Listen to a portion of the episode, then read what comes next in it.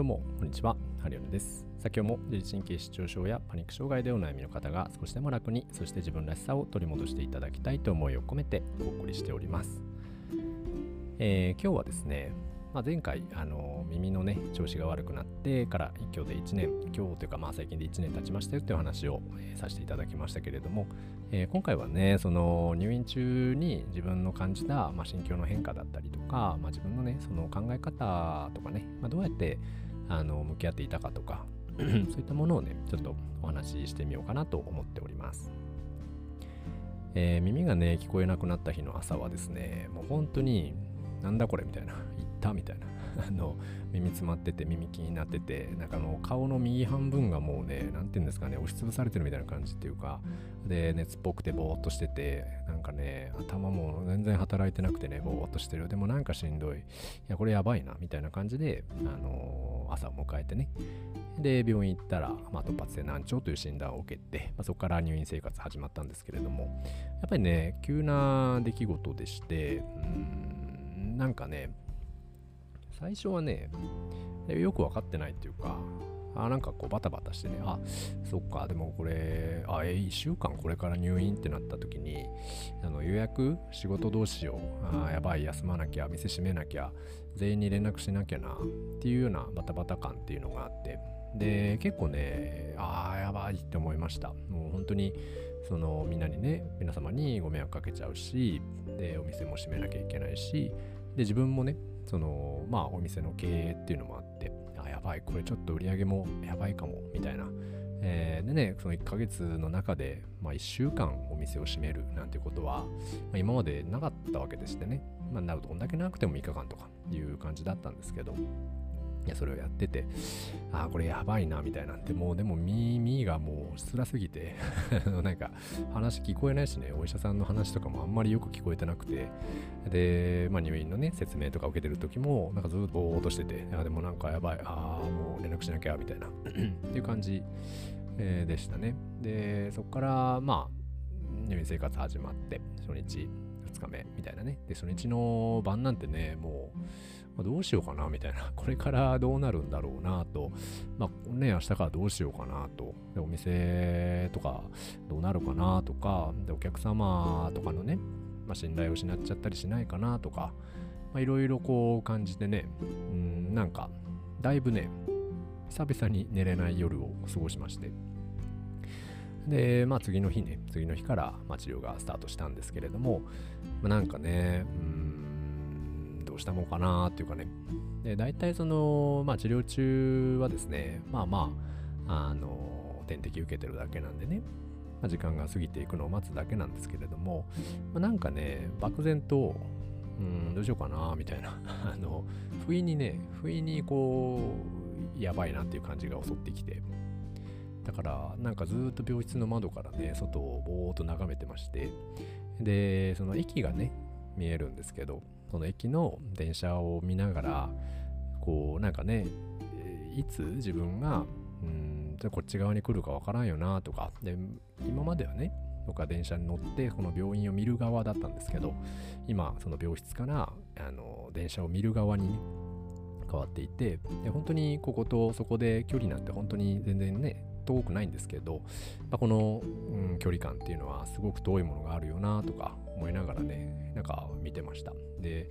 やっぱいつこういうのってなるかわからんなーなんて思ってたし どうしようかなみたいなね。本当によくなんのかなみたいな。でうん入院初日から1日目2日目3日目4日目5日目ぐらいまでですかね。全く耳の状態も変化しなくてあやばいなこれみたいな。と思ってたんですけどうんある時ね何でしょうね。なんかこういろいろ考えていた時にあのなんか妻からねえっ、ー、とその YouTube のなんか URL というかリンクが送られてきてそれがねあの病気の、まあ、治る人治らない人の差違いみたいなものの、えー、解説みたいなのをね精神科医の方がやっていて、まあ、それを見させてもらったんですけど治る人はねやっぱ戦うことをやめてるみたいなことを書いておりました。ね、で、うん、確かにね、その時僕めちゃめちゃ戦ってまして、あの、病気についてもうめちゃくちゃ調べていたし、インスタとかでもね、なんかいい治療法ないかなとかって見てたし、この先ね、どうやっていこうかななんて調べてたし、うん、薬で効くのかなとか、本当にこう、ね、いろんな解決策みたいなのを探してたんですけれども、なんかそれ見た時にね、いやなんか今やってるやんみたいな。今治療一生懸命やってて確かにもう十分じゃないかななんて思ったりしたんですよね。でその中でうん、まあ、ふと浮かんできたのがね自分のその新陳代謝ってあるじゃないですか。僕たちはね。でその前は新陳代謝を知ってるのかっていうふうな疑問をがなんかね不意に聞こえてきたような感じでした。前新陳代謝知ってるか？みたいな。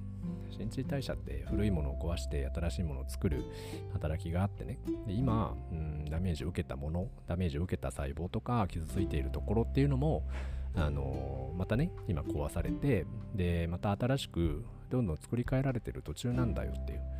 でその自分がうん変わらないってね。全然変わらない昨日と一緒だって思ってるけれども体の中のその本当にマクロな微妙なところではずっと回復が行われていて今お前がこうやって悩んでいる時でさえ体をねけなげに自分を治そう治そうとしてくれているはずだと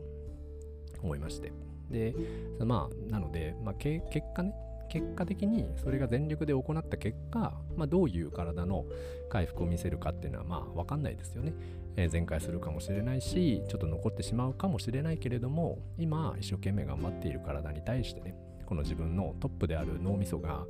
いや変わらないみたいな昨日と全然一緒じゃないかとか文句ばっかり言ってますとね、まあ、なんか体に対して失礼だなと思うしうんその自己暗示というかマイナスの自己暗示を自分にかけ続けてるんじゃないかなってちょっと思っちゃったんですよ。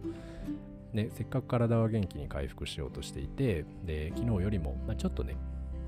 元気にはなってるはずなのに自分がその、うん、変化を実感できないがゆえに全く変化がないものとしてその回復をないものにしてるっていうか意識的にね排除してるっていうかっていうふうなことをやってるとこれはうんなんかね体の回復を自分で妨げてるんじゃないかななんて思いましてそういうのをねちょっとやめてみましたもうあの体にお任せするというかもう今日も治ってると昨日より良くなってるだから、まあ、どういう感じになるかわからんけれども、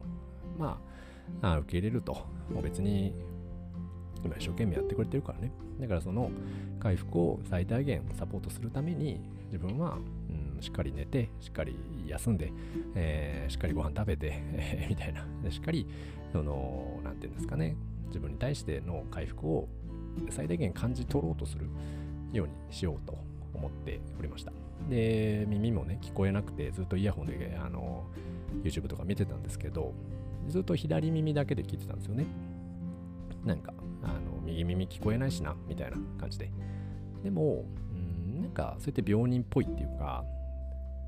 なんかこう治らないなっていうふうに自分でね暗示をかけてるような気がしていたのでもう全然聞こえないけど両耳にイヤホンして 音聞こえてないけどとりあえず聞いてる風にねやってましたそうするとね、やっぱそれが良かったのかどうかは分かりませんが、うん、退院日の前日ぐらいにね、あのー、右耳からですね、若干音聞こえたんですよね、イヤホンから。で、あの、わ、今聞こえたかもみたいな感じで、その右耳だけで聞いてみたらね、やっぱりその完全ではないんだけれども、ちょっとね、聞こえていたんです。で、もうそれがね、もう嬉しすぎてですね、あの、なんか、ついもう家族にも連絡してね、いや、今は右耳から音聞こえたよ、みたいな 感じで。で、そこからね、あのだんだん耳も急にね聞こえるようになってきまして退院する日は、まあ、さらにね次の日回復してくれていたしでその次の日次の日って退院して家帰ってきてねそこからまたギューってこう耳聞こえるようになってでそこから1週間後ぐらいにはもうだいぶ良くなってたんですけれどもでもなんかねうーんああいや嬉しいみたいな あの感じでした。なのでまあここからね学べることっていうのは自分の体の回復のそのうん状態とですね自分の自覚症状っていうのは結構ずれる可能性があるなっていうふうにあの思ったりします。自分がね全く変わらないとか昨日と一緒だって思ってても体の状態はね意外と回復していてなんか、前回は良くなってる昨日よりは良くなってるっていうケースが、まあ、結構多かったりします。なのでうんなんかね自分の状況っていうものをねあんまり自分でね決めつけない方がいいかもしれない。なと今回のね入院をまあ経てねあの思ったことでしたこれね、僕がね、もうダメだ。このままでもう俺のね、僕の人生終わりだと。耳が聞こえない生活でこのまま一生送るんだなって思っちゃってたら、多分なんかね、そういう人生だったんじゃないかなと、ちょっと思ったり、わかんないですけどね、これは結果論なので、えー、わかんないですけれども、ね、普通にその、どんだけ悲観的になってても回復してたかもしれないし、どんなに楽観的になってても回復してたと、あの回復しなかったかもしれないし、それはわかんないんですけど、まあ、なんかね、またまたまかわかんないですけど、いい方向に転がってくれて嬉しかったなと思ってます。なのでね、その今となっては、その最初にね、妻が見せてくれた YouTube の、うん、戦わないっていうのが、あ、こういうことなのかなって思ったりして、えー、そういったものをね、ちょっと今回は皆様にシェアしてみました。今はね、右耳も本当に、えー、聞こえていて嬉しいし、で、このね、当たり前になってる、当たり前だったことが一度機能を失うことによって当たり前じゃないなって思うし、うん、そういった、うん、不調になっている人の気持ちとかもね、分かるようになったので、まあ、まあ、あれからね、えー、僕はもうさらにちょっと進化してしまったんじゃないかなと思っております。はい。というわけで、えー、もしね、あなたも今辛いなら、これを乗り越えた先にあなたのレベルアップっていうのはね、必ず待ってますので、えー、楽しんでいただければと思います。